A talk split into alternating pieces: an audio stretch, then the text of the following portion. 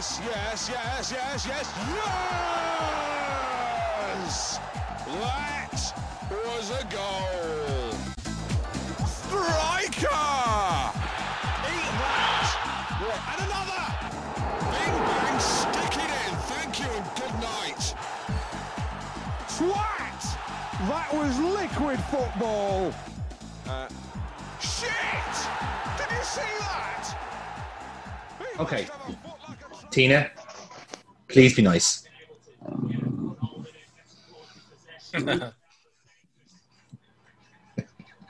Tina, be nice. Ah, Tina. Boateng. Is that his career over now? Tina, be nice. Ask you to be nice. Tina, shut the fuck up. it worked. It worked. It didn't. She stared a fucking hole through me. open. I can hope so. I can try. I can sure as hell try. Uh, yeah, hello everybody. Uh, it's your old friends at Monday Madness, and welcome to the latest episode of the That Was Liquid Football podcast. The Premier League might be over for now, but uh, football is still happening. It's literally happening right now because we're recording this during the Champions League final. Definitely not scheduling clash. We totally meant to do this, incidentally. Um, you know, because we just thought like uh, just podcasting on the go would be uh, the smartest thing to do for a football podcast. Uh, I'm joined, as always, by my good friends Burkbot and Neil.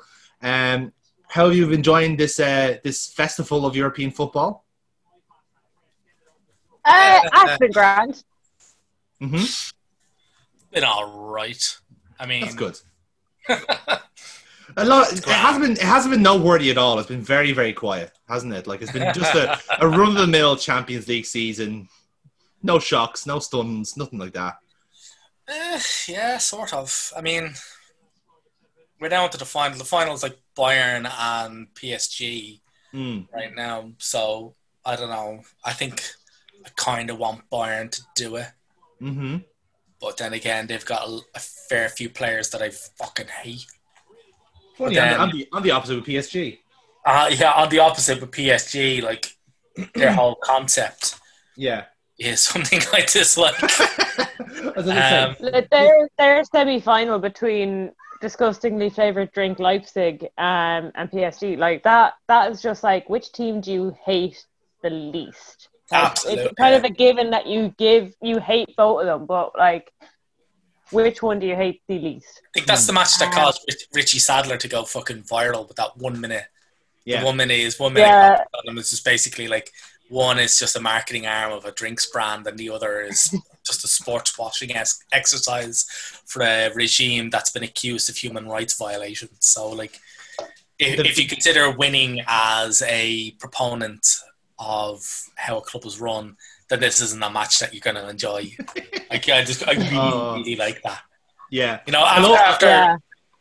after so many weeks, months actually, of watching BT commentators literally suck the farts sediment out of any English team's crack, um, I just, it's just brilliant, you know? It's just, Yeah. I, I fucking love it. It's it uh, again. I, what I love about it was a British reaction too, where people were going like, "Oh, that's what a pundit is." Oh, I was getting mixed up with Is Hardwick this fucking- match analysis? Is It's- this what you actually Let's- call it? Let's claim him as one of our own. Yeah. No, no, they can't because he saw the Iden come up. He played for the Ireland under 18s in the third. checkmate, eh? checkmate, They did. Britain. Too bad they were that fast off the mark with Katie Taylor. Oh, yeah, that's not. Anyway, uh, let's, move on, to the podcast. Uh, we're going to start off uh, this show as we always do with a round of transfer guff.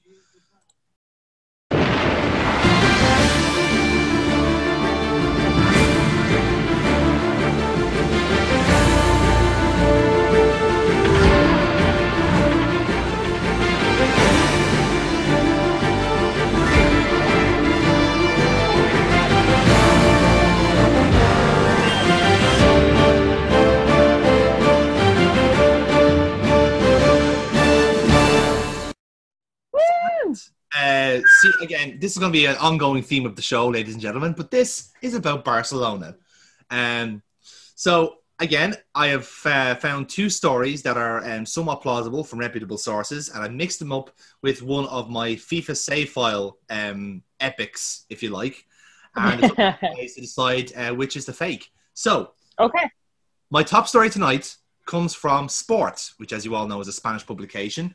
And they're reporting that newly promoted side uh, for the Premier League, Fulham, Scott Parker's Fulham, I should say, are looking to capitalise on a potential Barcelona exodus with an audacious move for Gerard Piqué. Now, Piqué would need to take a significant pay cut to join Fulham, sorry, Scott Parker's Fulham, uh, but it's believed that the player has unfinished business in the Premier League and he is tempted by the offer. So, Fulham, according to Sports, Fulham. Fulham. Okay. Uh, my second story comes from a Dutch publication. Publication. I accidentally went to the Dutch accent there. I'm sorry.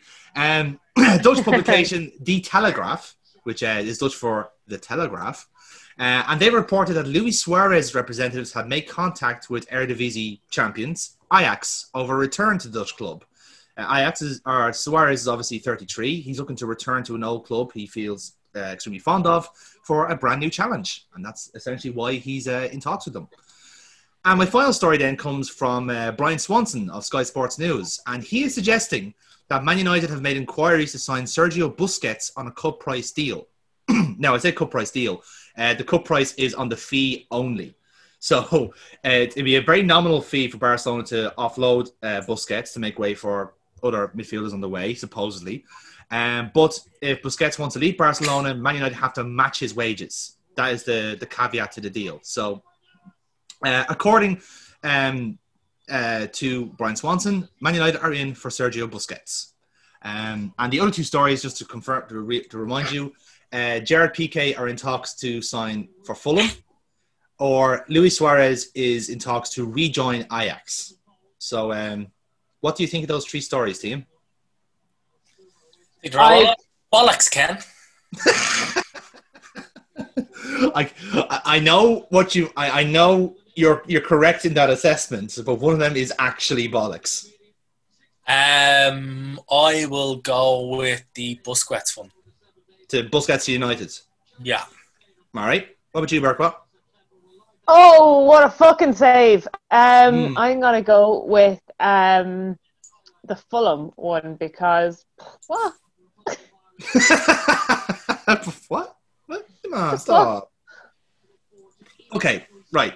So my first real story is the one that you didn't fall for, which is uh, Luis Suarez to Ajax, which is supposedly very close to happening. Um, it's apparently, Him apparently, going back to fucking Amsterdam. Him wintering in Amsterdam again. Have you ever been to Amsterdam in the fucking winter? It's it's ridiculous. like there's no way he's gonna do that. He's not gonna do that. That's not fucking happening. according Um, to every not- source around Ajax, Luis Suarez is in talks to join the club, uh, and that's his, in a way, his retirement tour. Um, he's looking to try and go like to back to Uruguay after. Well, they do want to about Barcelona, which is a kind of a Mm. topic I'll cover later on. Very much so, uh, in great detail. um, my other um, fake story, or sorry, my real story, beg your pardon, comes from Sport, and they are claiming that Fulham are interested in signing Gerard Piqué, which means the fake story was Sergio Busquets to Man United. Oh, fuck's Just- sake! Just What let the that sink in, lads. That Fulham are trying to sign Gerard Piqué, like genuinely trying to sign them, sign him, according to Look, s- right, Spanish aren't papers. Fulham aren't the Fulham the team that had like the statue of Michael Jackson? They are Yeah. club, yes. That is, it is their So, kind of. do they do they want to add Shakira to their you know musical celebrity statues?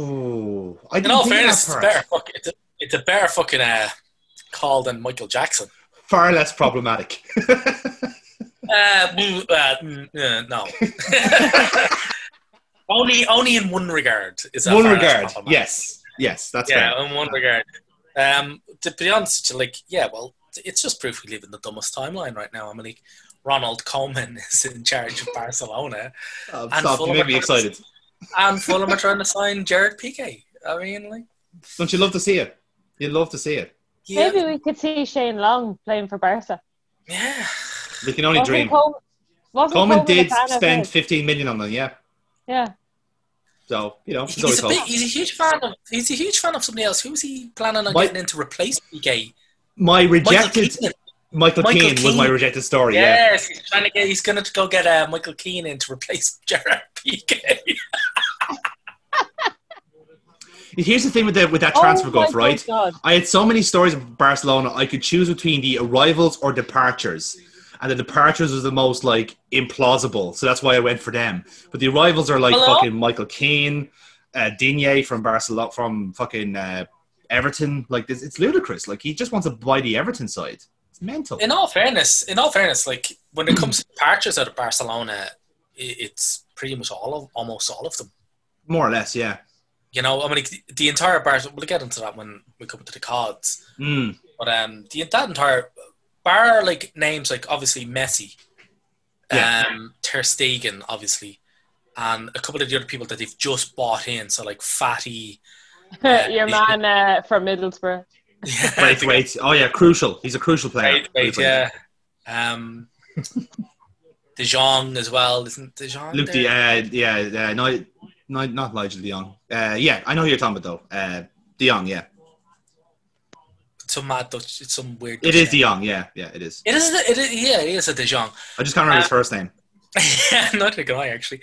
But um, yeah, there's there's not a whole lot that's not for sale with Barcelona, and even then, I, Hmm. I reckon if you came in with a decent enough offer for like Ter Stegen or Fati, they They they probably say, yeah, this is it. they'd probably say yeah. They need to they need to clear that. They need to clear it. Yeah, they do. And like I said, we will get onto that later on in the show. But first, it is to get to our meat and bones of the podcast, which is not the Premier League rundown because that's not happening yet. But it's time for EuropeVision, lads.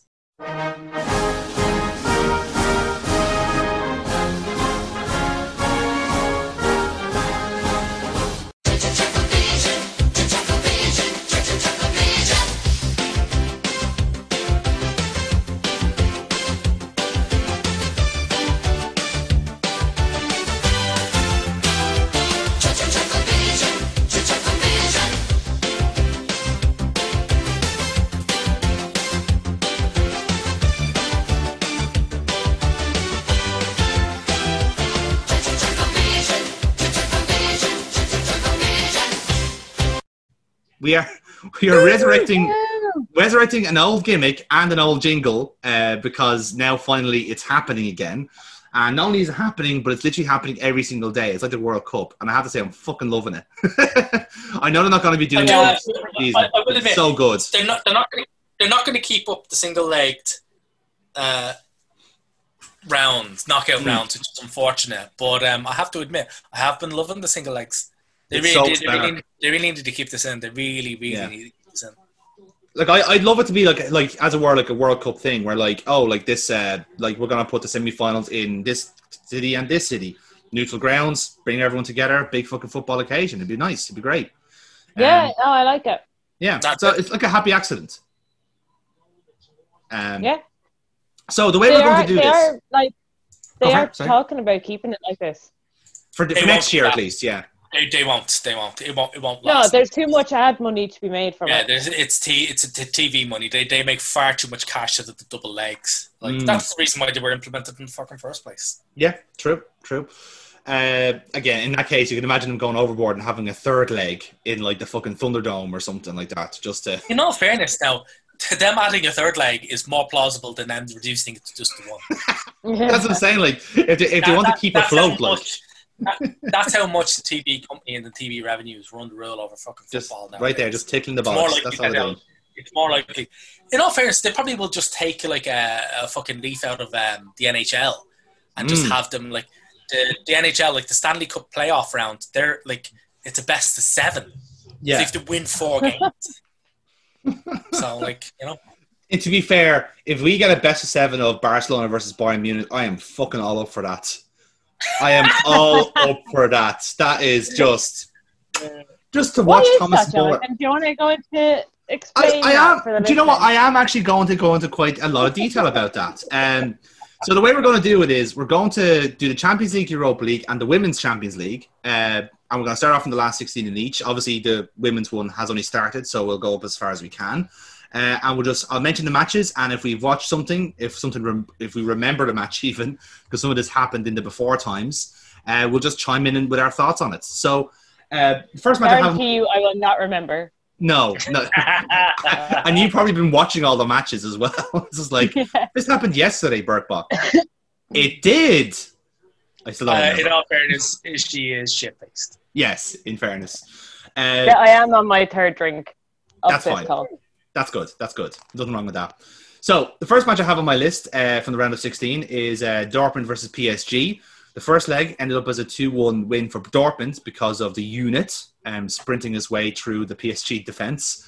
Uh, but PSG did get their um, comeuppance in the end. They beat Dortmund 2-0 uh, just before the lockdown. It was actually, the, I believe it was the first um, behind closed doors match in Europe, which was, uh, I suppose, a feather in their cap, if you want, if you like. So uh, again, not much to say about that match. That happened three months ago. Let's move on.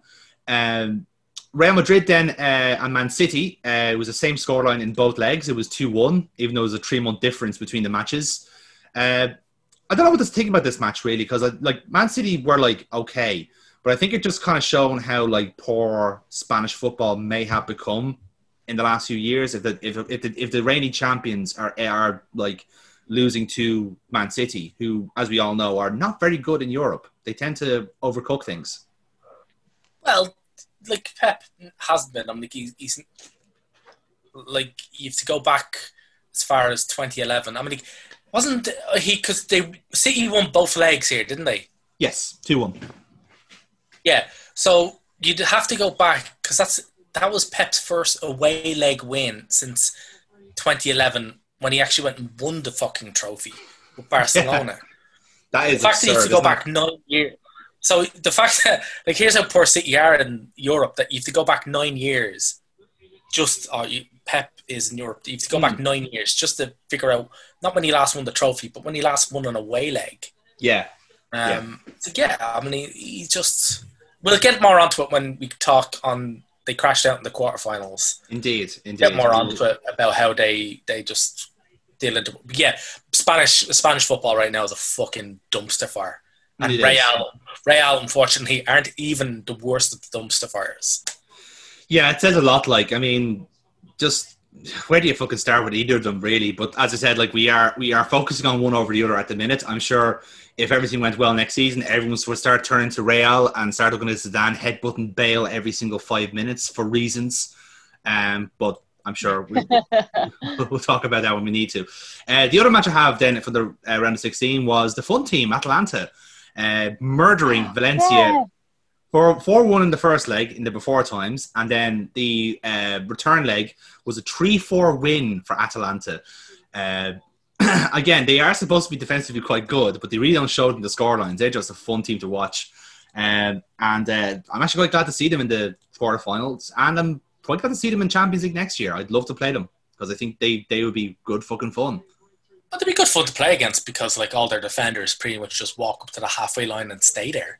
I was to say, they're so high up, like it's ridiculous. It's uh, like an intensely suicidal high line. Like they're literally, it's like a zero, four, three, three kind of formation where the zero is the defensive line, not oh, there's no goalkeeper.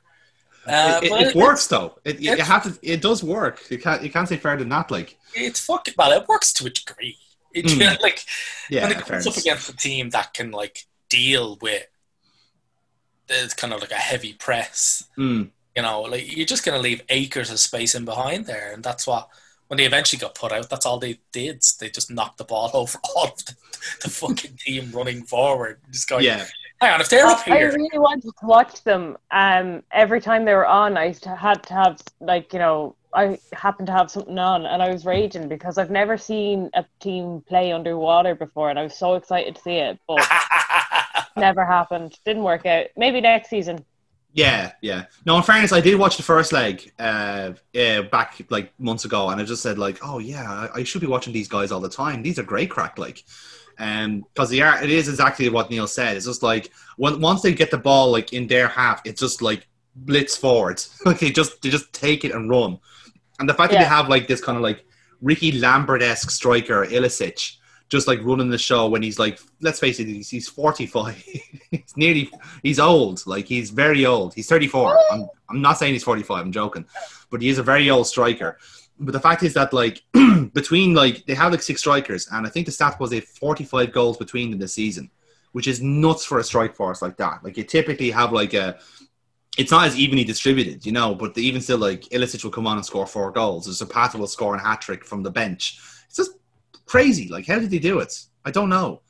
Um, they'd have to be like, uh, like, yeah, like investigated for like for doping or something. I don't know. Um, so uh, another fixture that was done and dusted before the lockdown was uh, Atletico Madrid uh, and Liverpool. Uh, Madrid uh, very much like uh, was uh, utter shit houses to us in the first leg when we were we were fucking bollocks, really, to be fair. Um, and in the home tie, then they beat us, uh, beat our uh, home streak, if you want to count that, uh, after extra time because uh, Adrian uh, lost us the game. And according to Liverpool Twitter, lost us the Champions League final uh, because clearly we would have gone all the way, according to Liverpool Twitter. And now, according to Liverpool Twitter, because Adrian lost the Champions League, we should replace him with Karius because his mistake in the final was not as bad as the one against Atletico. So when you're at, when you're when you're wondering why I'm picking football Twitter for the cut of the season uh, later on, that's why. Because this is this Okay. is the fake news that's going around now. Okay, so uh, moving on then uh, was the Frank. Quite frankly, the, the surrendering of Frank Lampard's Chelsea to Bayern Munich.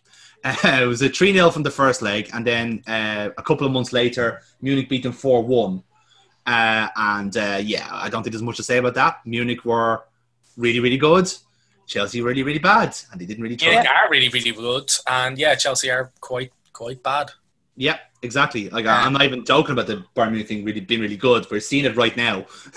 they're, they're doing they're doing bits at the moment. I've been seeing this this whole time, um, but yeah, not like I didn't have a lot of hope for Chelsea, not just because I disliked the team intensely, Mm, um, but just with their defense. Yeah, the keeper. The defense, not even just Kepa, it's the whole defense in front of them. You know, yeah, like if you want to, we'll, we'll chat a wee bit more. It's not all him. I'm like, yeah, he's posting up like recordly low numbers for a Mm. goalkeeper, but his defense in front of him just really aren't helping him out. Um, yeah. We said this so months ago. Like they, it just looks like the Chelsea Um, team just I- don't coach defending. no, I was actually about to say that because like Kurt Zouma is by all stats on paper a very good defender until Mm. he put on that blue jersey of Chelsea and became like you know a Yeah. two-footed mess. He's a fantastic player on loan. he's terrible. he's absolutely terrible. But it's just the whole defense. I mean, like I read uh, up the stat there said that um, over the co- course of all the competitions, 11 percent of all of Chelsea's shots on target have been within the six-yard box. Mm. It's like what? Like Yeah. you know, like yeah, how are you expecting your goalkeeper to save any of them? Like why? Why is like one in every ten shot on target inside your six-yard box? That's just fucking crazy. That's insane. You can't expect your goalkeeper to save any of them. No. Fuck. Like like they just like again. Like this is not like Kepa has been terrible. Like and the, the numbers he's been posting up have been fucking awful. But his Mm. defense are when you look at the stats and then if you watch any of the games and if you if you watch a lot of them, I have eternal pity for you.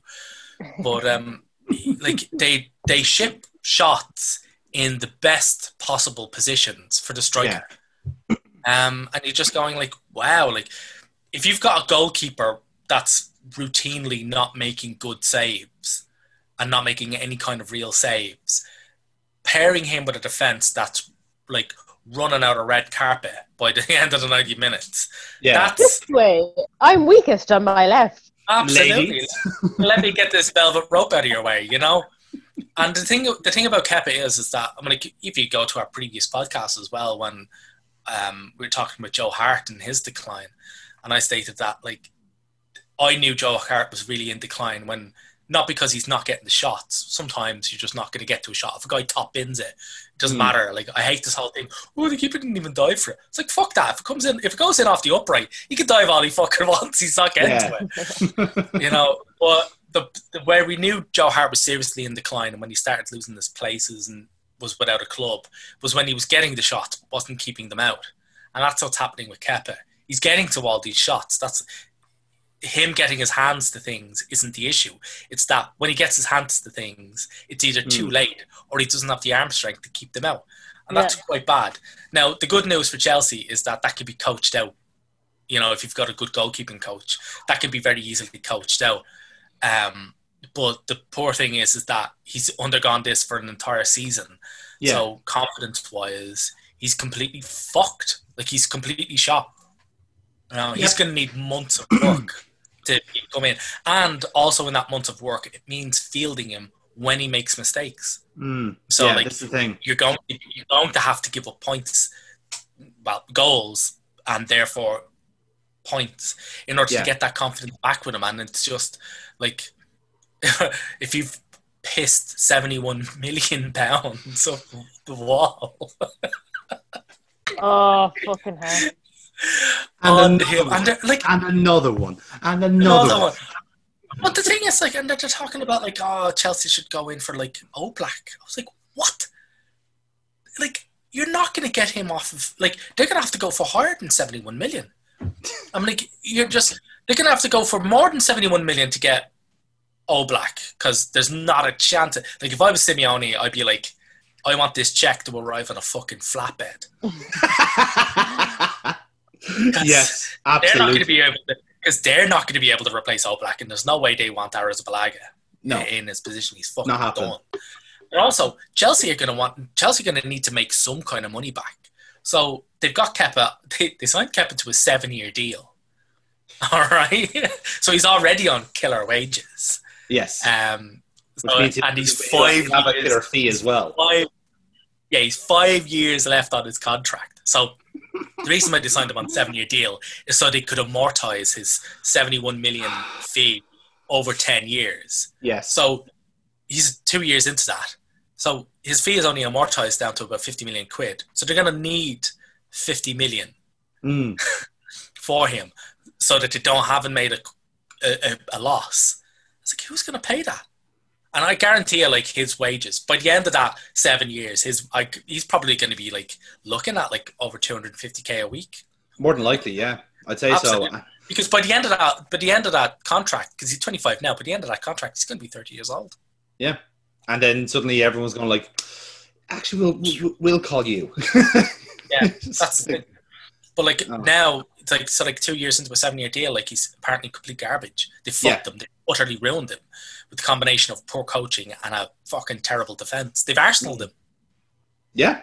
Um, Very good way of putting it. and uh, yeah, so that's it's just hilarious. And wow, did they need to fix that? And I don't think, like, and they're just buying rafts of attacking players now next season, like the great attacking players, Ziyech, uh, Werner. That's great. That's going to be Yeah. they're going they're going to ball it up front, but um, it's at the back, lads. Like Yeah. It, that's, that's, that's the part that matters, like, you know, just saying. Again, we do have a segment for this later on, so we, we, we'll oh, talk yeah, more sure, about yeah, this. Yeah, sorry, yeah, we Oh. do, yeah, yeah. Um, anyway, moving on then to uh, another uh, tie that was uh, split before the uh, before and after times. Uh, Lyon uh, carried a one 0 win uh, against Juventus uh, into the uh, the post COVID times, and Lyon then beat them two one. They got there through away goals Yeah. and uh, sacked um, Sarri as a result. Although to be fair, I get a feeling Sarri was going to be sacked regardless of what happened. If he had beaten Barcelona 10 0 in the Champions League final, I still think the old lady would have sacked him regardless because they just didn't like him. You know, They didn't like him because, and as well as that, like he put Ronaldo in his box by not playing him one of the times, and Ronaldo threw a hissy fit and asked the board to sack him, according to some Twitter in the nose. that has been the story But going also- around.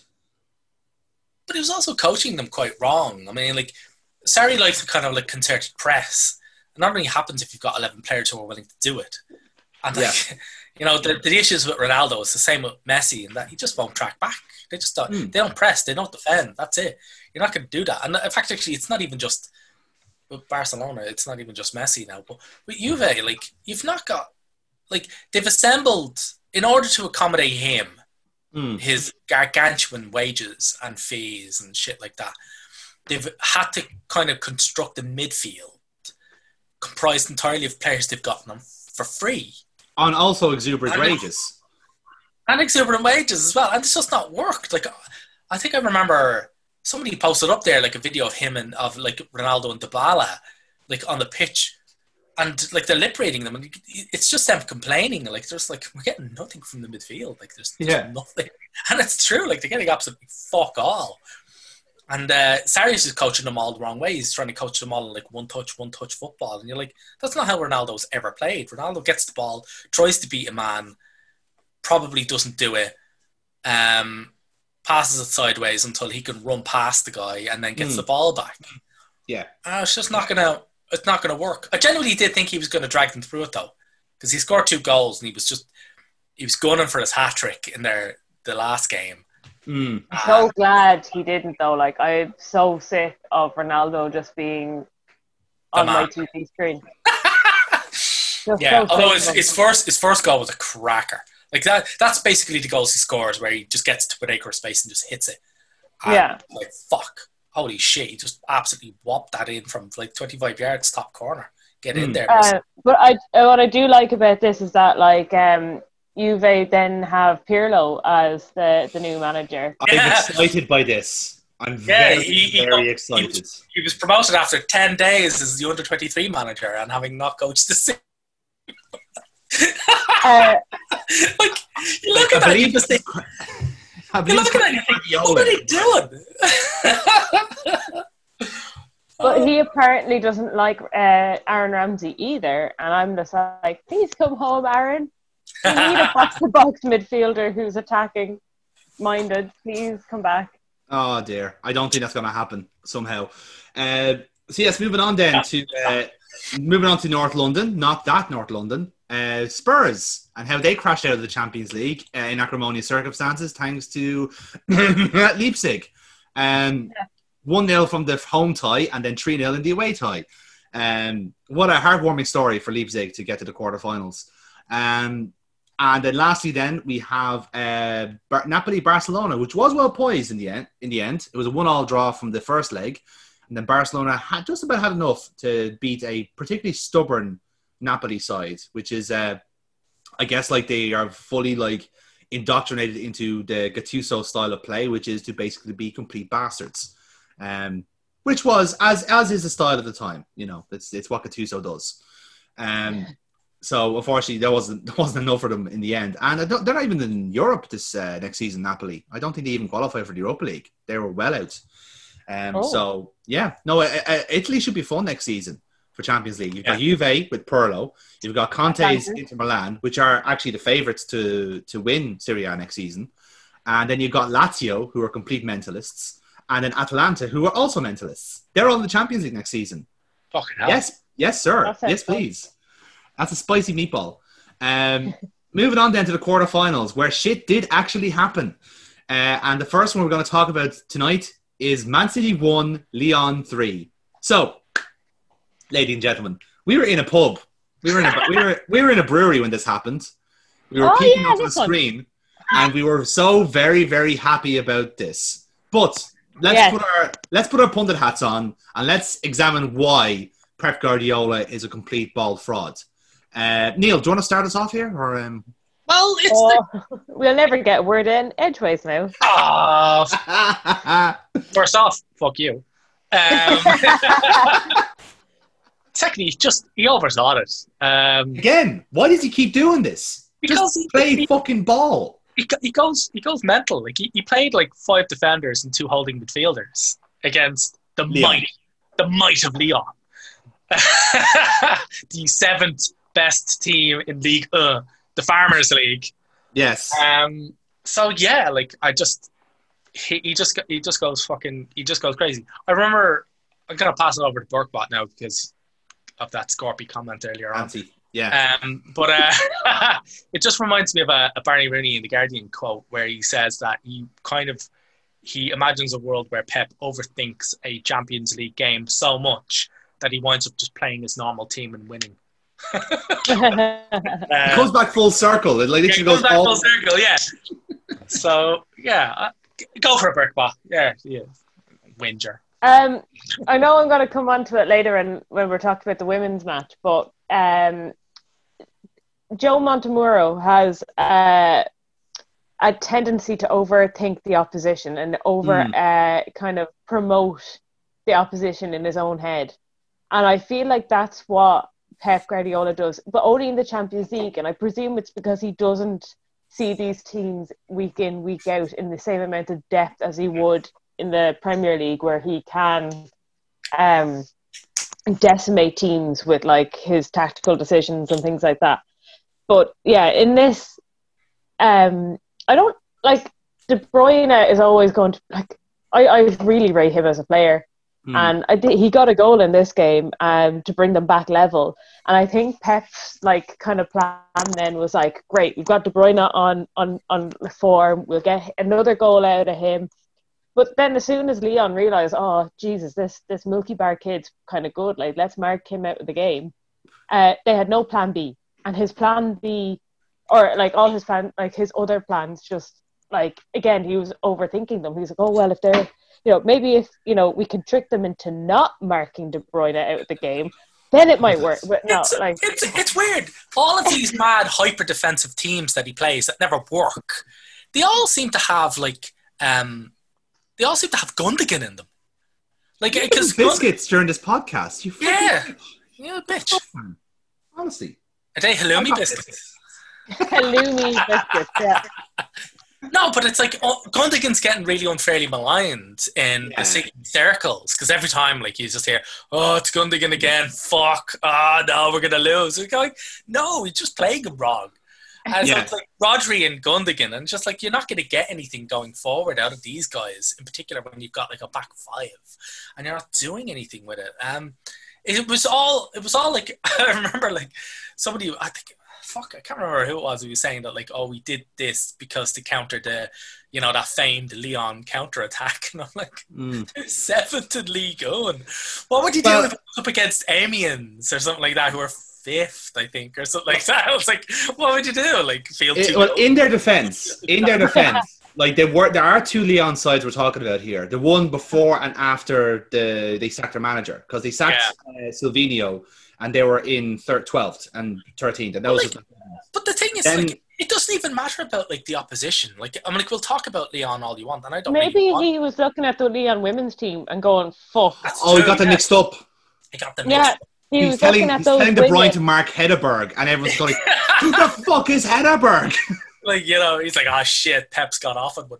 But the thing is, about it Who is, the fuck is Lucy Bronze? well, like when you look at like the City team, you're like, what's wrong? Well, like, what's happened between him and Bernardo Silva? Like, he never plays Hmm. Silva. Silva's always on the bench. Like, he's a fucking wonderful player. I don't get this lately. What what's happened? What? Like, He was the best player last season. Won the not- won the Premier League with the And also, when you, when you consider that it's like Pep Guardiola, and we all know the kind of the tactics and how he likes to play, Bernardo Silva seems tailor made for that. I've never seen a player more biologically suited to Pep Guardiola's tactics than Bernardo Silva. Like, what Yeah. the fuck is going on? It's just this is going part of my mind my my thought process here for this because uh, the Athletic put out a very good article about this about Guardiola overthinking this, and what they think is the the co- the root cause of this they believe is that Guardiola fundamentally doesn't trust his defenders, and apparently this this goes back to the Bayern Munich days where yeah. I was about to would say play the, Javi Martinez in defense because the- he's a midfielder. it was the Bayern Munich game where they lost four 0 against Real Madrid, wasn't Yes, it? Yes, that's right. it was right. the two the two legs. I think. Fuck. I can't, can't remember who who like some Guardian writer. I think it was Jonathan Davis or John David, um, who did this. He said like you trace it all this back to um, that game, the the two legs against Real Madrid when he was the Bayern manager. Now, they lost the first leg one 0 Mm. and then the second leg, the players apparently got to him and were like, "Oh, you know, we have this Persönlichkeit. Uh, we you know have the personality. Like, Yeah. let us off the leash. Don't fucking field eight defensive players. Like, let us play our football. Let us go for it." And you know, Pep, you know, he acquiesced and he just he let them loose, and they all ran forward. And Bayern were just sitting there going, "Well, hang on." Oh, sorry, Real were sitting there. Mm. Real were sitting there going, "Hang on, if they're all up here, who's behind there?" They just, hit the ball over them and hit them Yeah. on the count, hit them on the counter four times, wound up winning four 0 I think that was the game Sergio Ramos scare, scored two goals in, and uh, it was just whenever that guy scores goals, part of me dies. Yeah, naturally. Um, I fucking hate the guy, but like that was just it. And apparently, since then, he's like, "No, I will, I will never allow the players to." Cloud this is where the obsession starts. yeah, that's. Uh, but even then, like I think, like the season before that, they crashed out to Roma, wasn't it? Monaco, I believe. Monaco. No, sorry, If you're thinking, if you're talking about like his first season at City, it was Monaco. Yeah. Yeah. So, but even then, like he, he's been crashing out of Europe quite regularly. So I don't. Mhm. I think tracing it all back to just that one game, I think is a little much. Yes. I- it, it as does well as well as that like w- when you get yourself into a rut of constantly losing and you're not used to getting the wins Mm. um like it was pointed out again we will come to it in the in the women's but like when you're in the the habit of winning it's a lot easier to win games and make the right tactical decisions and even if it isn't the right tactical decisions you're more confident in making the changes to Yeah. correct the mistakes you've made but when like it just seems like he's just really nervous because he knows I suppose in the Premier League he knows he has the squad that will always be there or thereabouts to challenge for the title. Yeah. Uh, whereas he's coming up against these really, really tough teams in Europe where there's an international spotlight on him, maybe more so than Yeah, maybe, but like when you, when you look at that, you're thinking like, all right, then Lyon's famed counterattack. I'm like, is it a, a day any better than like Crystal Palace? like, because up against Palace is like Palace have got like Zaha and fucking Townsend. Oh, yeah, Townsend. Yeah, Townsend, yeah. yeah, and I was like, they're great counterattacking players. You know, like probably a wee bit better than anything, wee bit better than the players in their positions that Lyon has. And I was like, what are they like? He just played his normal 4 3 3 and just whopped Palace. Why can't Hmm. he do the same with Lyon? Like, like This just, is it. Just stop over. It's not even stop overthinking it. Just stop thinking it. Just play your full, play your best team. Like I Okay. understand. got, I got it. I got. I got like maybe a theory that he has really sensitive ears. Okay, and when the Champions League team, Oh, it's the Uh, anthem. sorry. Yeah, that's why. That's why the crowd always He's- do it. Yeah. yeah, because he, then he, they boo it, and then he gets tinnitus, and he can't think straight. I love this conspiracy theory, and it has nothing to do with the fact that okay, clearly, clearly, it, it, the Champions League is some sort of trigger that like the, this was a sort of shell shock kick, and so he just goes Aguero in goal now. Don't ask questions. Yeah. It's like, no, no, it's Kyle His- Walker, get a goal. ah no, I don't believe it. I'm Carl Walker, shag me mum. Uh, so the, what I was going to say there was that you have this like I think like the second thing point I was going to make there was that like he doesn't trust his defenders. I think he trusts his midfielders too much on their technical ability. So he'll put in a Gundogan or Rodri into midfield and for, or Fernandinho into defense when really they shouldn't be in there. They should be there doing the natural job.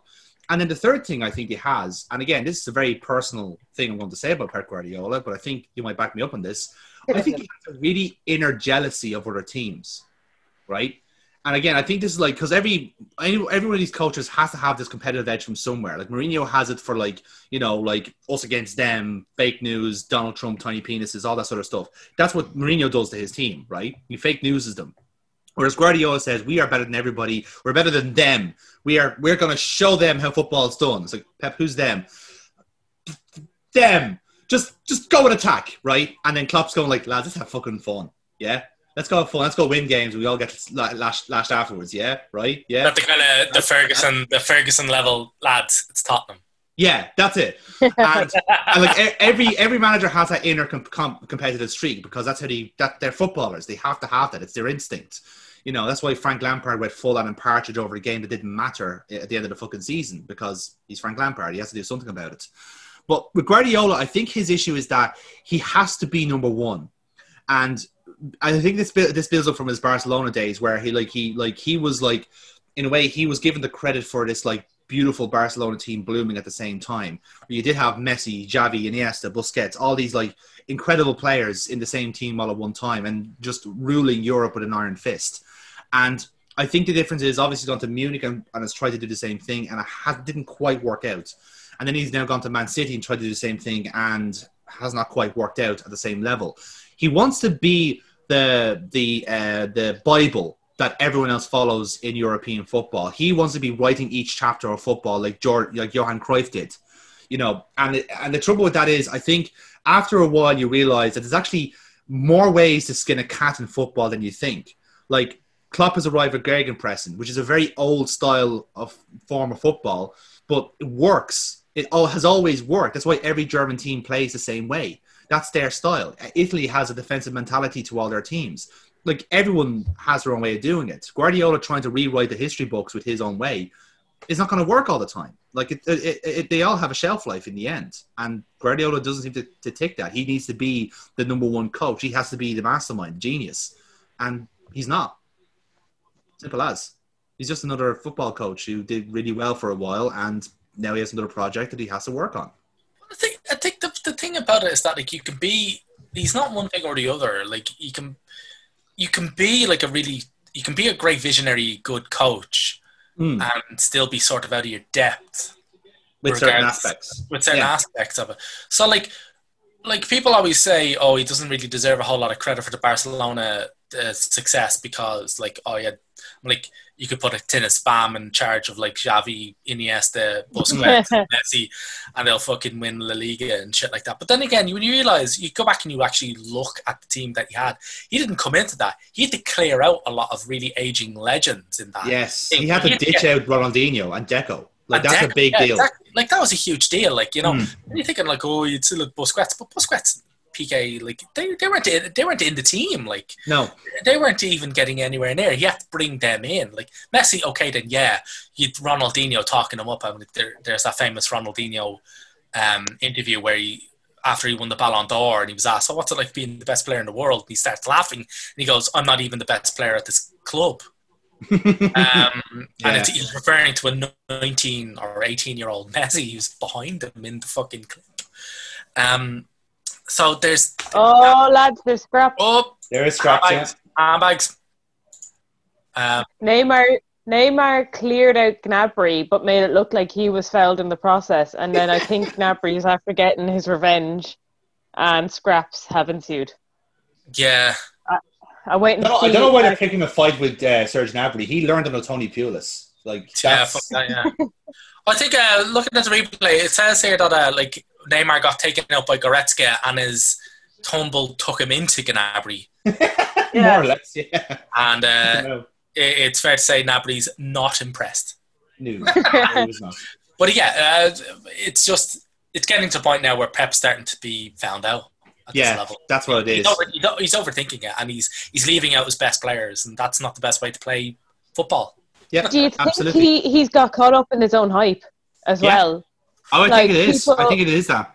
I think he just just puts the shits up himself, like he just overthinks it, and I, just, Mm. I really think you know he just, you know, uh, like if you've got Bernardo Silva, you play him. Yeah. You don't if you if you're putting him on the bench, like you kind of deserve to lose. Yeah, one hundred percent. Right. No, very, very well put. Very well put. Uh, moving on to your quarterfinals. Then, uh, first off was uh, Atalanta one, PSG two. Really hard on Atalanta. It was looking so close to them to get to the semi-finals. They were one up on PSG, and then two goals in injury time. And the winning goal That was was sickening. was Yeah. Choupo-Moting, who joined PSG from Stoke, relegated Stoke. I know. A- Again, it's it's another kind of uh, sign that we're living in the dumbest timeline. That like Barcelona are fielding, Barcelona are fielding like former Middlesbrough players, and Paris Saint Germain have gotten to the Champions League final with somebody who was rejected by Stoke. Yeah, it's sad, really, isn't it?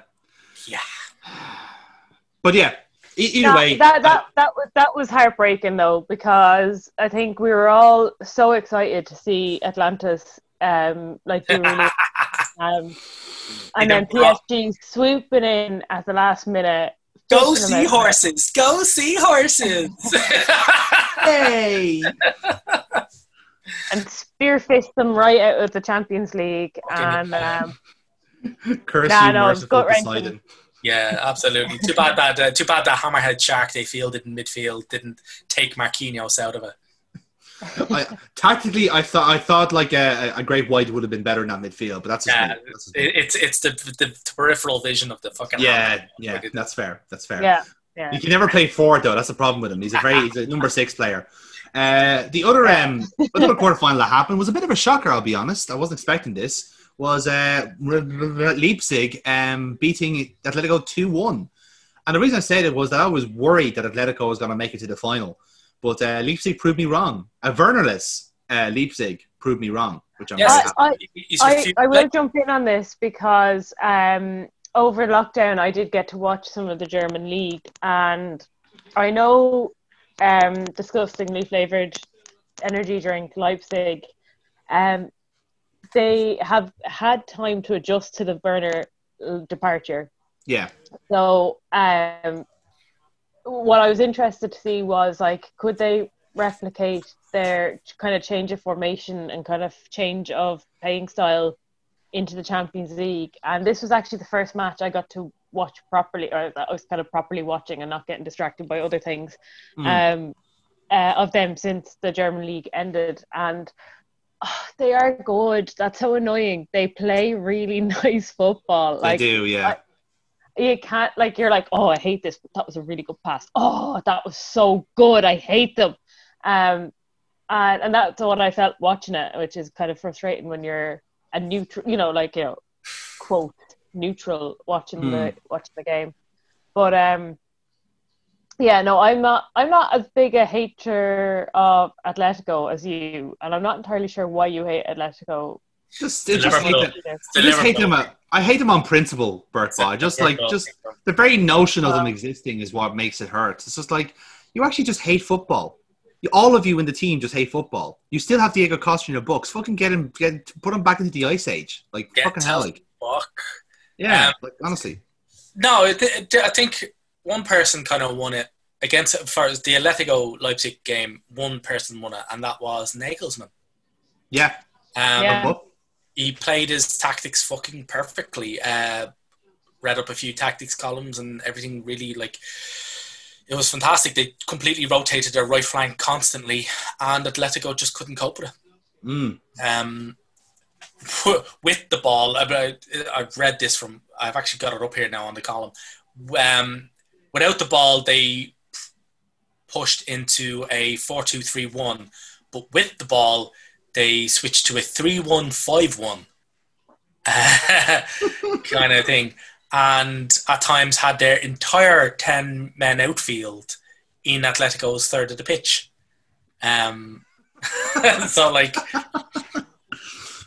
that's Yeah. pretty high. That's pretty high. Oh yeah, like it's it's ridiculous. Like at times the defenders were actually past the midfield circle Yeah, opposition's half. So um yeah, so like Nagelsmann just fucking went for the jugular yeah, Yeah. and it worked. completely. And it fucking worked, like, you know, and yeah. Uh I I dislike Leipzig quite fundamentally. hmm Um but yeah, like he his shift from a four to a three man defense, um, three man in attack, four man in defense, kind of phase thing, um, is something I watched that quite quite a lot because it's what Arteta is going to. Be. I have a feeling about. I, I don't. I have a feeling, and it's backed up by nearly every sign of kind of analyst that it's exactly what Arteta is going to be doing at Arsenal Mm. in that in Ars- with Arsenal we're going to be three man defense in attack with a four man back line when we're defending. Um so yeah, so that's why I was looking at and if it, if we can get it ooh ooh yeah. Oh yes. If, we can get it working as well as they did, I, I'm actually going to be quite happy. mm. Okay. oh i Uh, think i'm behind you in this, yes, you this are. stream Give, Aw. gi- gi- give it a minute. Uh, moving on then, um, so you went into the juggler then, Neil, and funny you should mention jugglers because uh, we're about to talk about um, Barcelona versus Bayern Munich. Very much a game to hate to see it if you're a Barcelona fan. Uh, this is um one of those decisions that you know you will look back in your life and say yeah you made the wrong choice there Burkbot um I decided to watch boxing. Uh, oh, oh shit! There's a goal. I'm so Yeah. behind. yeah, you are quite a, quite a while behind, actually. yeah, we're actually just seeing the replays of it now. It was Coman that got it. Yeah. Yeah, Great header. Great header. um, yeah. No, this night I was like, uh, Bayern Barcelona. That's gonna be like one of those matches that on paper is gonna be great and Mm. full of goals and action, but it's probably gonna be one of those nil all fucking stalemates. And I was like, fuck it, I'm gonna watch a boxer that I know, and you know, fucking hell, he lost, fucking raging, and then I missed out on one of the best matches of the Champions League history. Yes.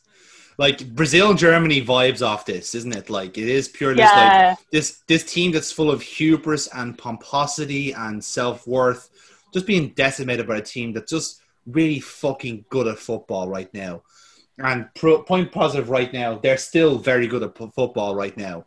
Um, like it's it was just wonderful to see. It, it, it really is a, a case if you love to see it because all the stuff that we've been talking about with Barcelona on these podcasts has all come to the forefront right at the same time. Like the pure the poor squad planning, the manager that's well out of his depth, the lack of leadership at the top of the club, Messi just looking jaded at his like at his club that he has been put his heart and soul into, just withering a a slow death. half, the photo of him at half time with him and Ter Stegen. Yeah, he- like Messi's just in the sitting room and he, in the sitting room, Jesus, in the dressing room, and he's just like he looks like a fucking he looks like somebody with just PTSD. yeah. And uh, Ter Stegen's at the it's the one with Ter Stegen standing at the doorway as well, like and it's just like It looked like a fucking like uh, Roman painting. It was like a fresco yeah, or it something. really did. Like it was horrendous. Like Yeah. um, it was just it was there was lots of moments of beauty.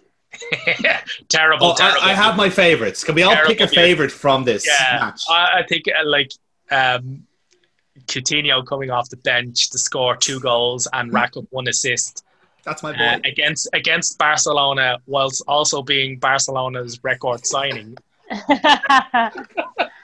Like oh, the fact that like the hubris of loaning him out to a fellow Champions League contender club and not putting a clause into his contract stating he could not play against you.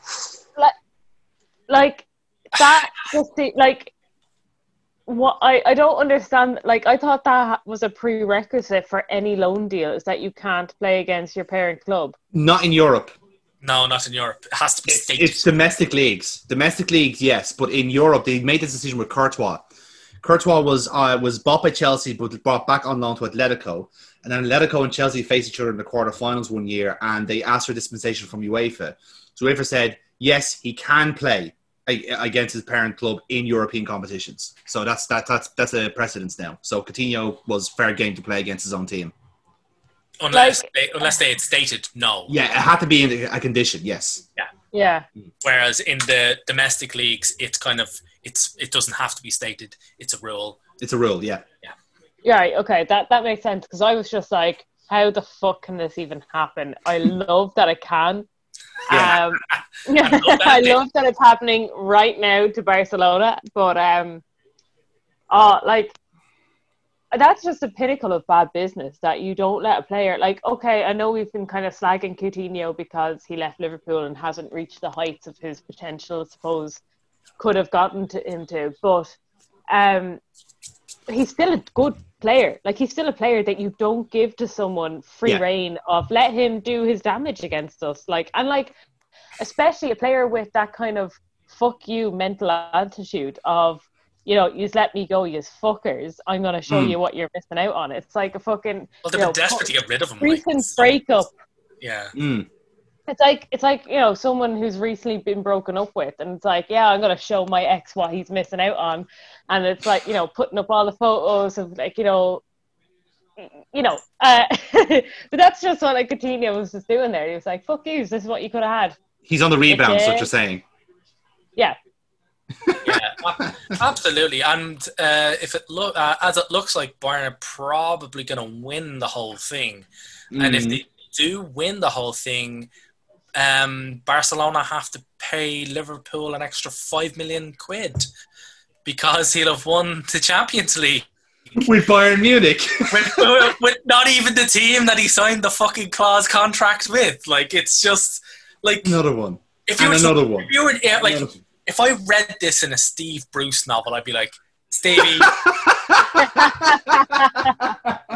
this is No, a fucking stop this is an smoking early crack. yeah, special. y- This yeah, exactly. I'd be like, you know what, you, you need to stop smoking whatever crack you've got because he, he- he's clearly selling you some bad shit.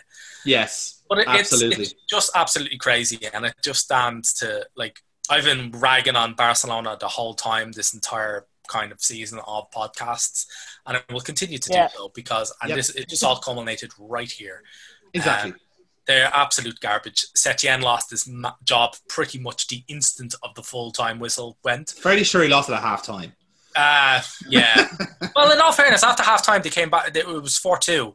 Uh, Suarez still at home for 4 2, and you're sitting there going, right, okay, it's it's 4 2, there's 30 minutes left. You know, they could still actually kind of get something back. And, um, but no, it, it, it didn't happen. It, it's garbage.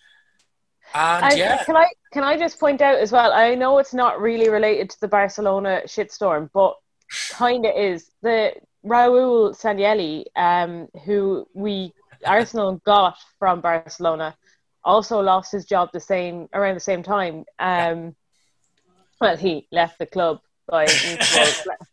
But like all of those shady dealings that Barcelona have been doing over the years, and I Raul was one hundred percent at the centre of them, and then all of a sudden he's disappearing off out of the spotlight at Arsenal. Um, I actually do think you know in my deep a week a week a after a week after the Kroenkes appoint a um a, a serious lawyer as a non-executive director to the board.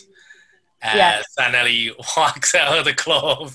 I was like, hmm. Somebody like Grandpa called- Simpson walking into the brothel. walking in, he, he sees a Look at me, lawyer. like big brown envelope, like oh Yeah. shit, nope. That. He walks in to see a, a, a lawyer appointed by the owners. He's like, nope, ain't doing this. Oh dear. Yes. So uh, moving on then to the semi-finals. Uh, there's actually not much to speak about in these ones. There were they're both regulation wins for Munich and PSG, both 3 0.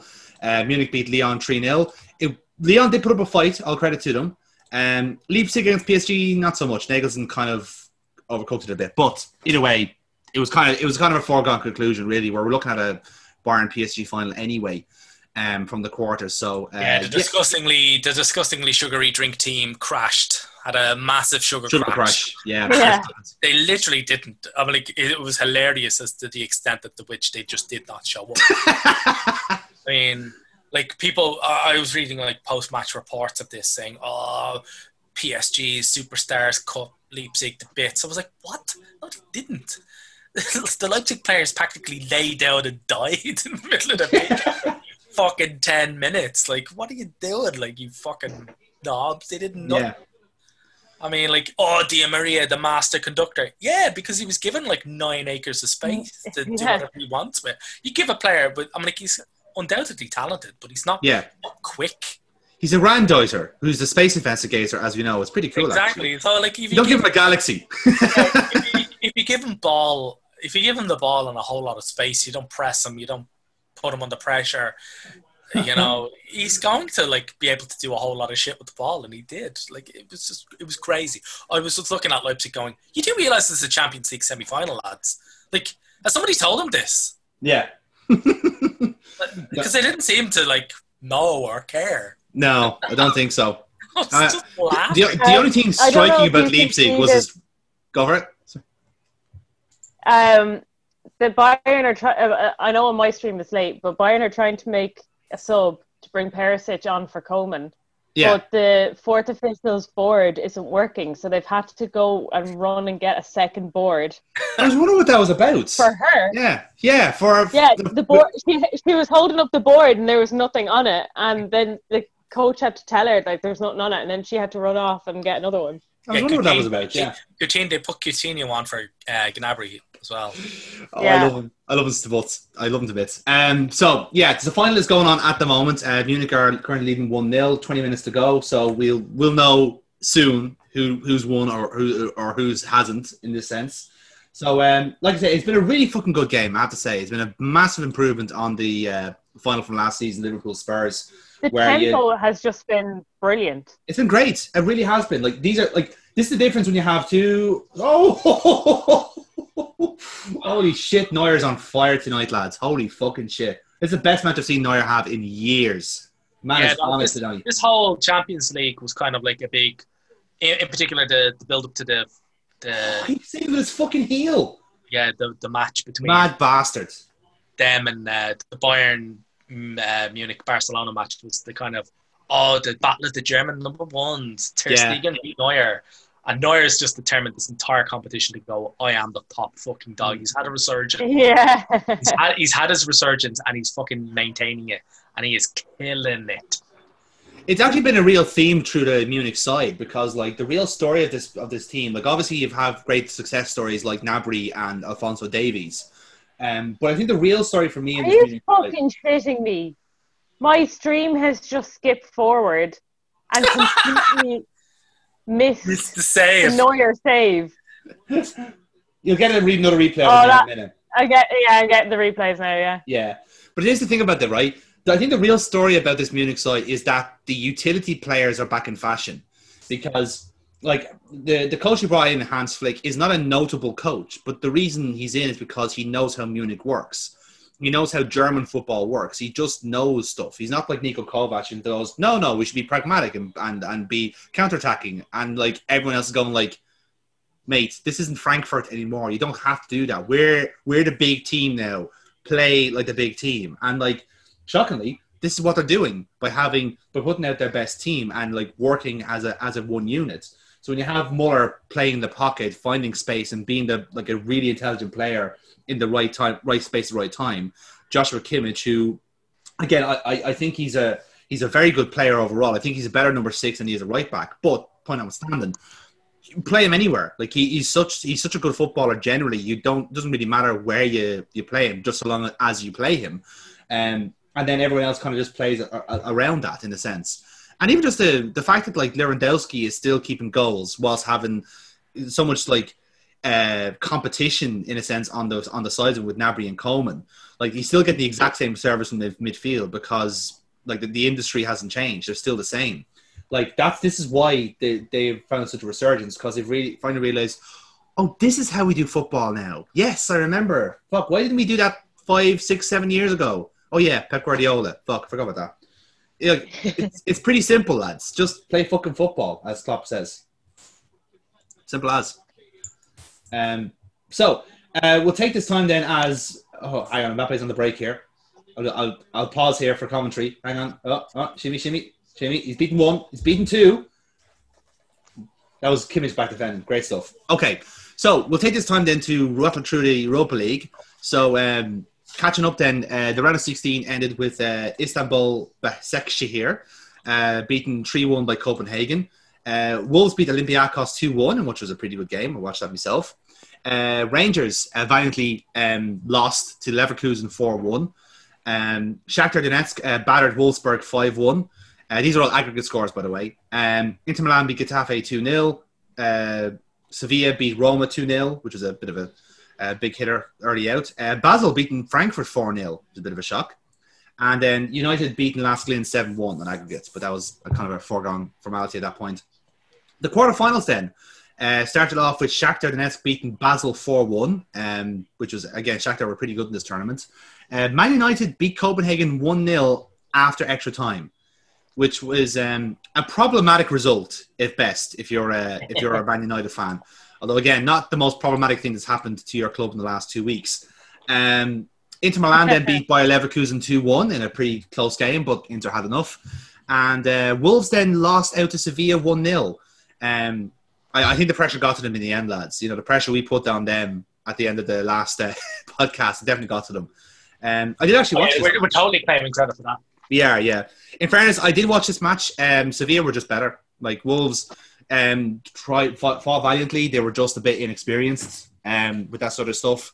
Uh, I know it's a bit odd to say with such like good heads like Coady and Moutinho and all them, but uh, yeah, it was just uh, it, they they kind of like burnt out Traore too quickly, and then when they realized that wasn't working, they didn't have a plan B. So you know that's just kind of how it worked. Uh, what I found They ran out of baby oil Yeah, that's it. Grease, um, when they when they played him as their off the bench at the start of the restart after lockdown, Mm. um, they they were devastating because they would tire teams out because they had the likes of like Jota and Jimenez to kind of tire t- like who would do running, who would you know take the shots, put people under pressure. Um, and then like people are wrecked from marking these, and then you bring on fucking Traore, and I think that game plan worked really well for them. yeah, But then, you know, they switched to starting Traore, which, you know, you can see why they would do that, but it just didn't have the same impact. And I, I feel that was the fatal flaw with them in the Europa League as well, that if they had played him off the bench, then they probably would have had more success. Possibly, yeah. And Um, you know, the world supply of baby oil wouldn't have been as uh, you know used up. Well, the thing is, is that it, he's just not a good real. He's not got the experience yet to be a very good starter. I mean, Hmm. I was shitting myself when he was starting against us um, in the league, and we contained them quite well because over the time we got used to him. We were even able to sub in other players to contain him. I'm like Maitland Niles was brought on solely just to Yeah. mark him out of the game. Because And- Kieran Tierney was fucked. Yeah, exactly. Because Tierney was running up and down after him, going like, "I can't hold on to. Th- I can't. I'm not. If I if I try and shoulder this guy off, I'm gonna get snapped in half. I've already had two dislocated shoulders. This guy's gonna fucking knock them straight out of my body. Yes. Um, so it's like that, it's it's just mad, mad. But yeah, he's just he's not got the game management to be like you, you can't just rampage up and down. This isn't rugby. yeah. You know, you can't just bulldoze your way through an entire team. Like for- yeah, for 90 straight fucking minutes. It's just not going to work. Um, off the bench, he's just a nightmare. I mean, like, if you're the central defender or wing back even, and you've been pegging after all these quick players or other faster, pacey players, and then after 65 minutes, they bring in this fucking Hulk who, who can hit 40 kilometers an hour Yeah. in a straight line. You're going, lads, fuck off. This guy isn't even human. This is the kind of ironic thing because Wolves' main target this season is uh, Ocampos, who was the guy who scored against them to knock them out of the Europa League. And I think the, mind, the mi- idea is that we can have Ocampos start, burn him out, and then bring Traore on to be like, and now this, you know, and Yeah. like, oh yeah, that that's that. That is a good idea when you think about it, but still, like, they should be. There's a lot more to the Wolves side than just that, I guess. But uh, you know, who who am I to argue with them? No, it's, Um, it's good to specialize. It's just Yeah, you- you've got two things. They can get Ocampos and then kind of one, two teams out of it, or they Mm. can put Traore through some serious game management training and go like, if you're starting, you can't just do this from the beginning. Pace yourself, run. You and Jimenez link up really well. Jota's there as well. He's got some skill. He can ball. You Mm. know, get him to game manage. Get him to play make a bit. Get him to do his like he still do his runs, but not to fucking absolutely try and stomp down entire Yeah. teams. That is the kind of thing that's stopping like the likes of us perhaps going for him because like if it is the case that we need to rely on him for a brief for a, an extended amount of time from injury or from like the Cup of Nations whatever it is like that is the sort of stuff that would really that would really fuck our team up is that like he's good for half an hour not 90 minutes you know what I mean so it- it's that sort of a, um idea of it you know Yeah. so uh, so moving on then to the semi-finals, uh, Sevilla beat Man United two one in what was a, a very like it, it, was a it was a match that happened. Um, Sevilla, it's a Sevilla in the Europa League, like it's about as inevitable as the fucking Undertaker at this point. Um, speaking of which, then was Inter Milan smashing Shakhtar five 0 Um, I have to say, I did like how this final was poised because like Sevilla like had this kind of like this I always have this aura in the Europa League of like, oh, these these lads know what they're doing you know, and then Inter Milan then suddenly had this like mega squad romp up with Lukaku like like rampaging two through teams and like a really solid defense and a not too bad goalkeeper either. Um, midfield maybe a bit light, but tactically they had been working out the flaws, you know. Um, and especially they've you have got, they've got an Alexis Sanchez who wants to play football. again, another big thing. They, they they got Alexis back working, and he's complimenting Lautaro, Martinez, and Lukaku up front. Everything's working really well for them. Um, so it was a really nicely poised final. Um, and in the end, Sevilla beat them 3 2, which, again, we, we watched this live ourselves. Uh, really fun game. Again, another really great final to watch. Uh, it was end to end, really. And it was like 1 0, 1 all, 2 1, 2 all. And again, the greatest irony of it all is that the match ends with a Lukaku own goal Yeah. even though he's been on a, he's been on a scoring streak in Europe and still technically is on a scoring streak in, in Europe. You know, so he can carry this into the Champions League and it will still count. Yeah. I hope. Hitting in an opposition defender's Yes. um, wayward overhead goal. Uh, yeah.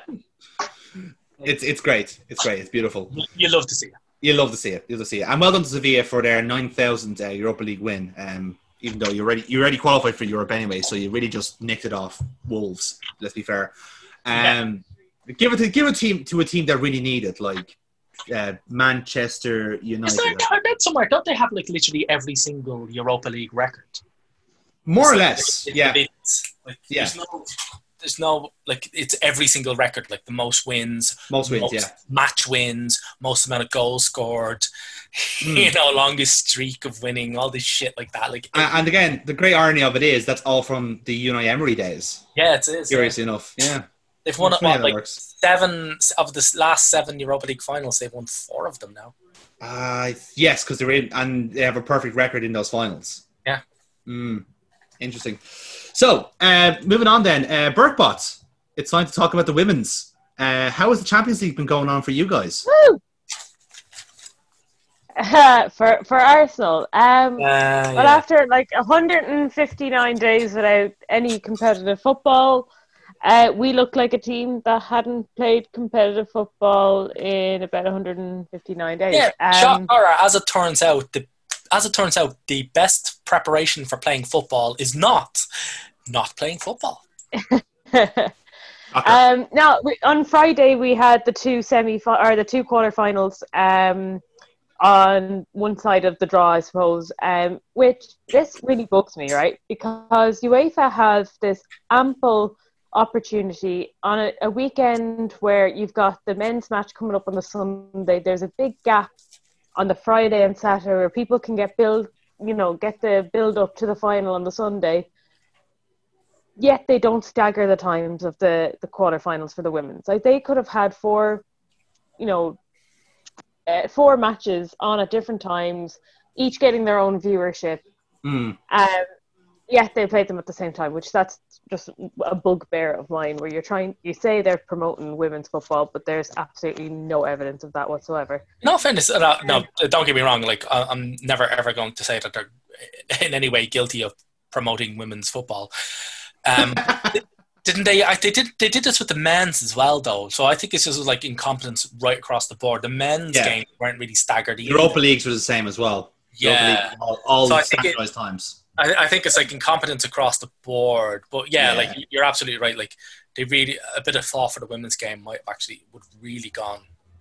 Yeah, especially like you had some really good matches. Um, okay, on Friday we had Wolfsburg um, uh, versus Glasgow City. Glasgow City being the only non-professional team left in the competition. Again, their league was very obviously it's a it is a quite a lower ranking league uh, considering it's not professional. Um, but that they did so well to get there but yeah, the the class was definitely definitely on show where it was a nine one defeat with Wolfsburg barely barely getting out of second gear. Mm. Um, Glasgow did, did get the best goal though. Yeah, Glasgow that one goal that they scored was a fucking thumper. Yeah, Uh, it was unbelievable. Um, but you you've got like Pernille Harder and Alexandra Popp who like are just fucking world class.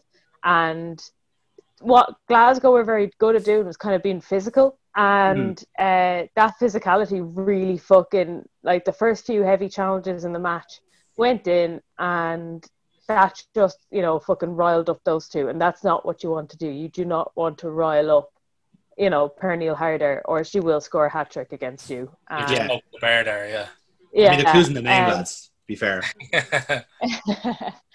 um but yeah no that was a fair like i i had the two matches running on at the same time so i had the you know commentary in one ear of one match and i had uh, the tv on with the other match on uh, the other match being the all Spanish affair of Atletico Madrid, Mhm. Johnson's least favorite team, and uh, Barcelona. And these are two teams that have obviously quite um, established men's teams and are getting there in terms of establishing their women's team.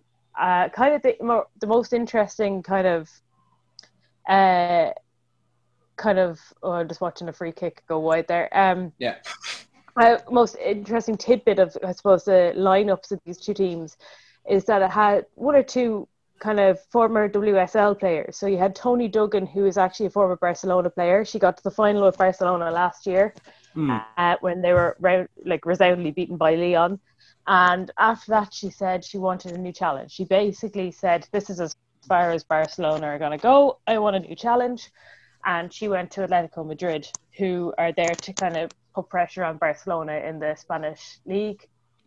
Um, and you also had uh, Jade Moore. Now, Jade Moore is one of these kind of players that Phil Neville in the England Lionesses, uh, uh, he hasn't a clue she exists. Um, She's not from Manchester. Doesn't matter. Doesn't count. yeah, she, she, like she is a, a def- she's a, your quintessential defensive midfielder. Um, she is fantastic at breaking up play. Like she kind of does the Gini Wijnaldum kind of uh, what Steel, kind of like midfield steel. yeah. Um, she and like Barcelona, she's only after moving to it. She's after coming from the American League. Uh, I cannot remember which team she was with. I don't know what was it. Portland. Uh, I can't remember who she was Yeah. with, but she's after moving over from the American League to Atletico Madrid, and she like Barcelona did not know how to get through her. She just broke up everything. Um, so she, uh, it was really really tight game. Like I, you know, in, in terms of in one match you had just waves and waves of Wolfsburg attack and the poor Scottish defence just getting absolutely torn asunder and some they were either missing chances or the goalkeeper was somehow getting a face to it.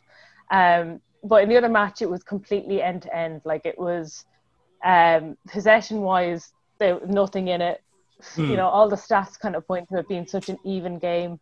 But in the end, it was Hamraoui uh, for Barcelona who um, got like a decent a decent shot away. Uh, there was nothing particularly amazing about it, um, but like yeah, Barcelona go through. Uh, f- but one of the th- sorry, yeah, just they're going through to semi-finals, having not used two or three of their usual starting eleven, which is interesting. So you've got Vicky Mm. Losada coming back from an injury that she sustained um, pretty much uh, just before lockdown. So all of lockdown, she's been kind of coming back through that injury, and um, to have her get a couple of minutes at the end of the match, uh, just to warm her up, like I just I would be worried uh, for Wolfsburg, but I'd say the pick of the semi-final ties is Wolfsburg and Barca. Um, that's That going to be on that is a tasty tie. Yeah, that's a good one. I have it picked that uh, Wolfsburg will go all the way. Mm. uh, which you know could be controversial. Um, so then the other side of the draw, we had the two French teams, Lyon playing uh, Bayern Munich, and we had PSG versus Arsenal. Um, I didn't watch the Bayern Munich Lyon game, um, quite obviously, but I, I didn't even want to have any other distractions uh, on while I cried. Um, but I so I just to briefly talk about that. Uh, Lyon scraped through, and it is a scrape through two one. Um, yeah, they had a couple more chances in Bayern, but Bayern are fairly solid. Uh, nothing really troubled them except obviously the two goals that they did score. But Lyon's goal that they that they scored at the start was Nikita Parris committing suicide on the pitch. Um, it is the most violent goal I've ever seen scored. In all honesty, like um, she went in for a diving header and got completely fucking cunted out of it by the keeper. Um, she couldn't breathe for a while afterwards. Uh, like literally, all the air got knocked out of her. Um, but she's from Liverpool, so she was grand. She was fine after a few minutes. Um, but yeah, uh, I, again, I didn't see I, the goal that Bayern scored was a fucking cracker of a free kick, um, which shows that Lyon's kind of defensive kind of set up there. Like it was a really poor goal to concede from Lyon's point of view. So that could be something that PSG can bring into the semi final. And in the other game, then we had PSG versus Arsenal. PSG Hmm. have played two matches. Um, the French Cup semi final and the French Cup final, which they lost on penalties to Lyon. Um, yeah, this match um, started off a bit weird uh, with the lineups. So, so Jordan Nobbs didn't start. and yes, I was, about, I was about to. s- Yeah, I was, Sorry. see that? you're just about- Yeah, I was Yeah. about to say, um, what do you think about the issue to not start Nobbs? Because Montemurro's getting a bit of shit about it now. Um, yeah, so this is where I mentioned where he overthinks the opposition. yeah. And it happens with our big matches in the WSL, uh, where he will play a team that is set up to defend against the opposition's strengths, or what he perceives to be the opposition's strengths, and not necessarily to our strengths. So, in in this um, situation, in this match, we have um, hi- his idea was that well they are going to bypass the midfield and use the wingers to cross into their two really good forwards. So we are going to put our best wingers out on yeah, this. play, we, So- play, we played with two out and out wingers uh, trying to exploit their fullbacks. But but not not not even um, because um, Beth Mead isn't necessarily an out and out winger.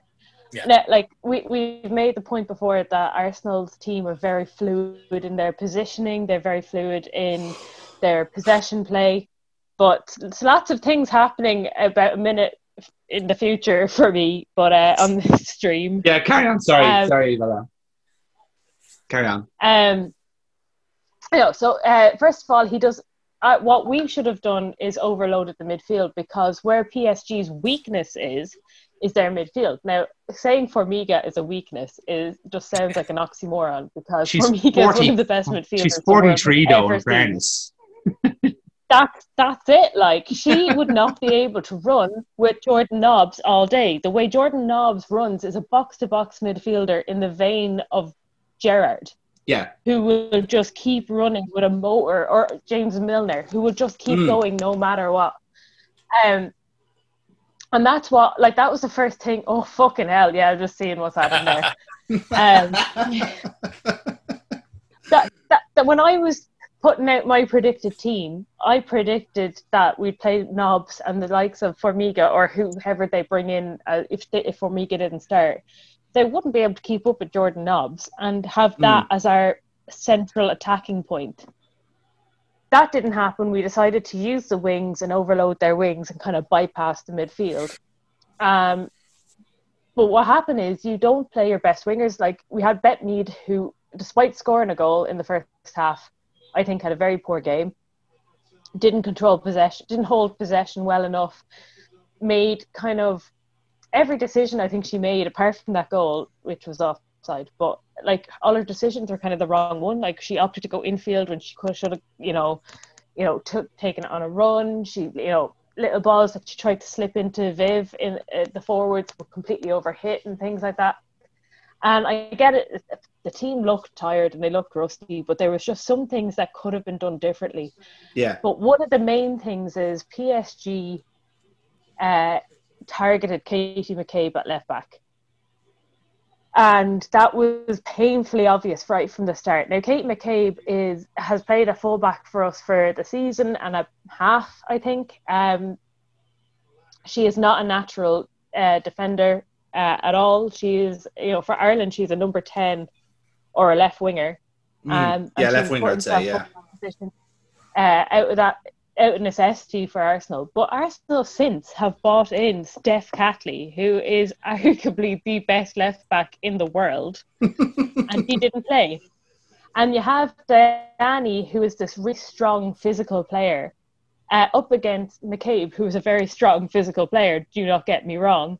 So Mhm. I think that could have possibly been the the rationale of Joe putting Katie on because Katie will take a battering for you and she will give a battering back in response. yeah, Um, but in the end, it was a mistake where she tried to hold the ball up against Diani. Diani gets a toe poke out, uh, you know, gets the ball away. Lia Wälti's kept the caught flat footed and a superb cross into the box catches um, the newly returned Bruna uh, and she just slots home. But overall, I think that was the main issue there was like, I think had we gone into the game with a reinforced midfield and kind of used the wings as an occasional option and not our only attacking threat, we would have done a lot better. yeah. But I cannot I cannot say we didn't deserve to lose. Like I, I can't sit here as a, a football pundit uh, of the of sorts to say, like, oh yeah, we were, you know, we were hard done by the ref or shit. Like no, it wasn't the case. Like we were not at the races. We made a lot of mistakes. PSG Also- were just Also, waiting until the 76th minute before making any kind of subs, because Nobbs didn't come on until the 76th minute. And we're going Yeah. like, what's she going to do in 15 fucking minutes? Yeah. You know, like get her Like- on earlier. at, ha- for- at half time was the time to make that change Yeah. because it was painfully obvious from the first half. Now, in saying that, but uh, when PSG scored their first goal, which was uh, scored directly from a corner, or cross came in, and Katoto wasn't being mar- like Willia Williamson was marking her in air quotes, but I've never seen such defending from Leah Williamson. Like that. Yeah, like K- Katoto just had to take Katoto just had to take like one step forward, and she'd completely lost Williamson, and you're like, that's In that's not marking. If all I had to do fucking- was take one step, you're not marking me. you know. Um, yeah, like it's not, it's unlike her, but again, we played four, uh, Bayern have just won. Uh, We played like three or four preseason friendlies against teams of varying, uh, Dubious. compet- like we never got to know the score, but we played newly promoted Aston Villa to the WSL. We played Charlton, who are the division below us, and we played Bristol City, who are relegation candidates for the season. Hmm. And they're the teams that we were told about. Now, I don't know if there's other matches that went on that we haven't been told about, but that's not necessarily the competition you want to be playing against to go in to play PSG in a quarter final. Yeah, whereas Um, PSG set themselves up with a you know cup final game against Lyon. You know, which is somewhat better, difference. somewhat better preparation. yeah um, but like i think that that's genuinely i think if we had played someone like man city in a preseason friendly a team that we actively hate um, a team that are good of that height like you know we cannot deny that they're a good team but like if we played someone of a higher caliber and i know that you know it's covid and all of this can Yeah. be thrown out as excuses but if you want to win the Champions League, you're going to have to fork out and you're going to have to try a bit better. Um, uh, it's frustrating, and I was devastated because the likes of Kim Little do not deserve to lose matches, and she is just fucking inspirational. Mm. Um, oh, like she's so good. I cannot express how good she is. Like her touch, her she gets the ball, and it, she has no right to win the ball in a foot race against one of the best right backs in the world. Uh, she gets the ball, holds it up for so long because it's taking forever to anyone to catch up and provide some sort of support for her. And then Mm. eventually she gets tired of waiting for Lisa Evans or Beth Mead to come close to her. So she just whacks it off the defender and gets a corner and then turns around and goes, For fuck's sake! Yeah. Um, So out of your in your kind of just listen to the analysis there from yourself. Yeah. It seems like you're poising up a Lyon Wolfsburg final. Would Yeah. that be the right assessment? Yeah, yeah. like that would PSG be one could hell of a final. Yeah. and I and I actually tipped Wolfsburg to to do it. Um, like they were able. That that would be my hot take because, um, Lyon have they've got the kind of winners mentality, like like what Pep doesn't have in the Champions League is that like he doesn't have this experience of like winning, and he doesn't Yeah. know they the same way. Pep Guardiola doesn't know how to win in the Champions League. Lyon don't know how to lose Mm. but they showed frailties against Bayern Munich. They showed maybe a bit of complacency in the French League Cup against PSG, allowing it to go to penalties, having to squeeze through on an error from Christine Endler, wh- um, who skied her uh, penalty kick into the crossbar. Like, um, yeah, no, I, I, I just pick Wolfsburg. Uh, I just Hmm. like, I just think uh, Harder is just such a fucking amazing footballer. Uh, and Alexandra Popp, I remember watching her in the under 17s World Cup on Eurosport a few like a, a long time ago. um, and I remember turning around, I was like, haha, Popp's a funny name. I'm gonna keep it. And she ended up being player of the tournament and top goal scorer. And I was like, oh my god, she's gonna be unreal, even with her stupid name. And yeah, I was right. So you know, I called it. You're welcome, Alexandra Popp. I you know practically made your career, but uh, uh, Doubt uh, it. yeah, I know, I know, I know. Uh, no, but like she, no, she is one of my favorite players. On like Hmm. honestly, I've actually followed her career um since the under 17s World Cup, and I'm not a stalker, but um, uh, she is one of my favorite players that doesn't play for Arsenal, so or has never even played or even been linked with Arsenal. she will sign for Man Yeah, City next like- season. That that'll probably happen. They've got fucking Yeah. Sam Mewis, Rose Lavelle at the minute, yeah. and Although I will say one thing from our game against PSG, Maritz looks like a fucking superb signing for us. Oh my god, one of my favorite bits, right? Okay, there's a couple of kind of, you know, gifable moments of the match. But there's one where Maritz fucking clatters the ball off Nadim and Nadim tries to call it as a PSG throw. and uh uh, Maritz grabs the ball off her and like squares up to her, and Nadim like backtracks, and she's like fucking out of there. But she's after retweeting the gif of Maritz like squaring up to her and her backing off, going never flinched, and everyone's going, "What the fuck? You're backing off, you know, like so quickly you nearly fall over." What do you mean fl- never flinched? You ran like three yards in the opposite direction. Not Fuck. technically a flinch. It was a It's fling. Oh, oh, Yeah. yeah, yeah, not Like flinch. Critical difference. Yeah. Her legs like practically Scooby Doo, where they levitate off the air, constantly spinning before she moves back. Um, Yeah. nah, um, she had a, she had a but great game. yeah, Maritz looks like a good, like a a good um Addition. Mm. addition to the squad. Um, she can play left or left wing, or sorry, left back or right back. Uh, yeah, Kate McCabe was stuck doing the fucking horrendous job of marking Diani out of it. But um, no, like I feel sorry. I know I was harsh on McCabe earlier on, but she's doing a job. Um, until she made one, like you know, horrendous mistake and. It cost us, but if it wasn't her, it would have been Williamson because she was also having an off day. Mm. Yeah, exactly. Um, it, it says something that Maritz was second pretty much. Uh, is, in my opinion, Maritz was second only to uh, Little in our best players that night. Yeah, yeah. And Schnaderbeck actually, when she came on, I thought she did very well. Um, Jen Beattie went off uh, at right two minutes after halftime. She obviously had an injury going into halftime. Um, was probably just seeing how she was getting on. Um, she went off, and Schnaderbeck came on, and I'd say she was feeling hard done by not starting in the first place because she played a lot of our Champions League matches with Quinn as uh, our uh, centre back pairing. So Mm. Um, and that is another thing. I feel raging for uh, Louise Quinn and uh, the Hulk, who have left the squad despite being uh, the number one choices at centre back and goalkeeper going into the Champions League so far. Yeah.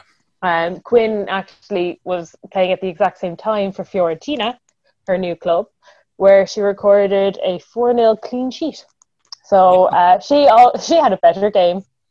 Um, Yeah, day, yeah. Probably enjoyed playing it more than her former teammates. Uh, Yes. But uh, we are not in the Champions League anymore. Uh, Arsenal didn't qualify because they finished third in the league, and Usually, yeah. we have not. The only chance we could get back in was by winning it. So Wait a minute. I thought the WSL isn't the third place going.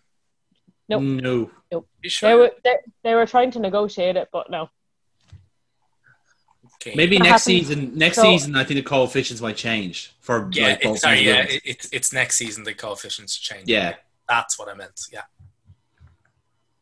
But yeah, maybe by next season we'll qualify, but no, not that, not at the minute. And I, you know, I would like to see the team play a bit better uh, in our opening game against Reading next week, uh, Mm. where we see the return of Danielle Carter and Emma Mitchell after they have just left. So. Yes. Uh, Emma Mitchell, who was the longest standing player in the squad, uh, uh, her and Danielle were two of the longest serving players at the squad, uh, left and will be straight back uh, on opening match day. Could be worse. They could be playing for Spurs. yeah, to be fair. Let's think about that way. Silver lining, all right. Silver lining. So, Yeah. uh, yeah, we, we will check back on our next podcast, which will be like a Premier League preview. But we'll start. We'll discuss the WSL and the Champions League uh, in that Yeah, podcast as well. because there's go I, there's going to be a lot of gossip surrounding the start the women's league with a Mm. lot of incoming and outgoings. Yes, I no doubt, and obviously with the men's Ooh. game, be the same case too.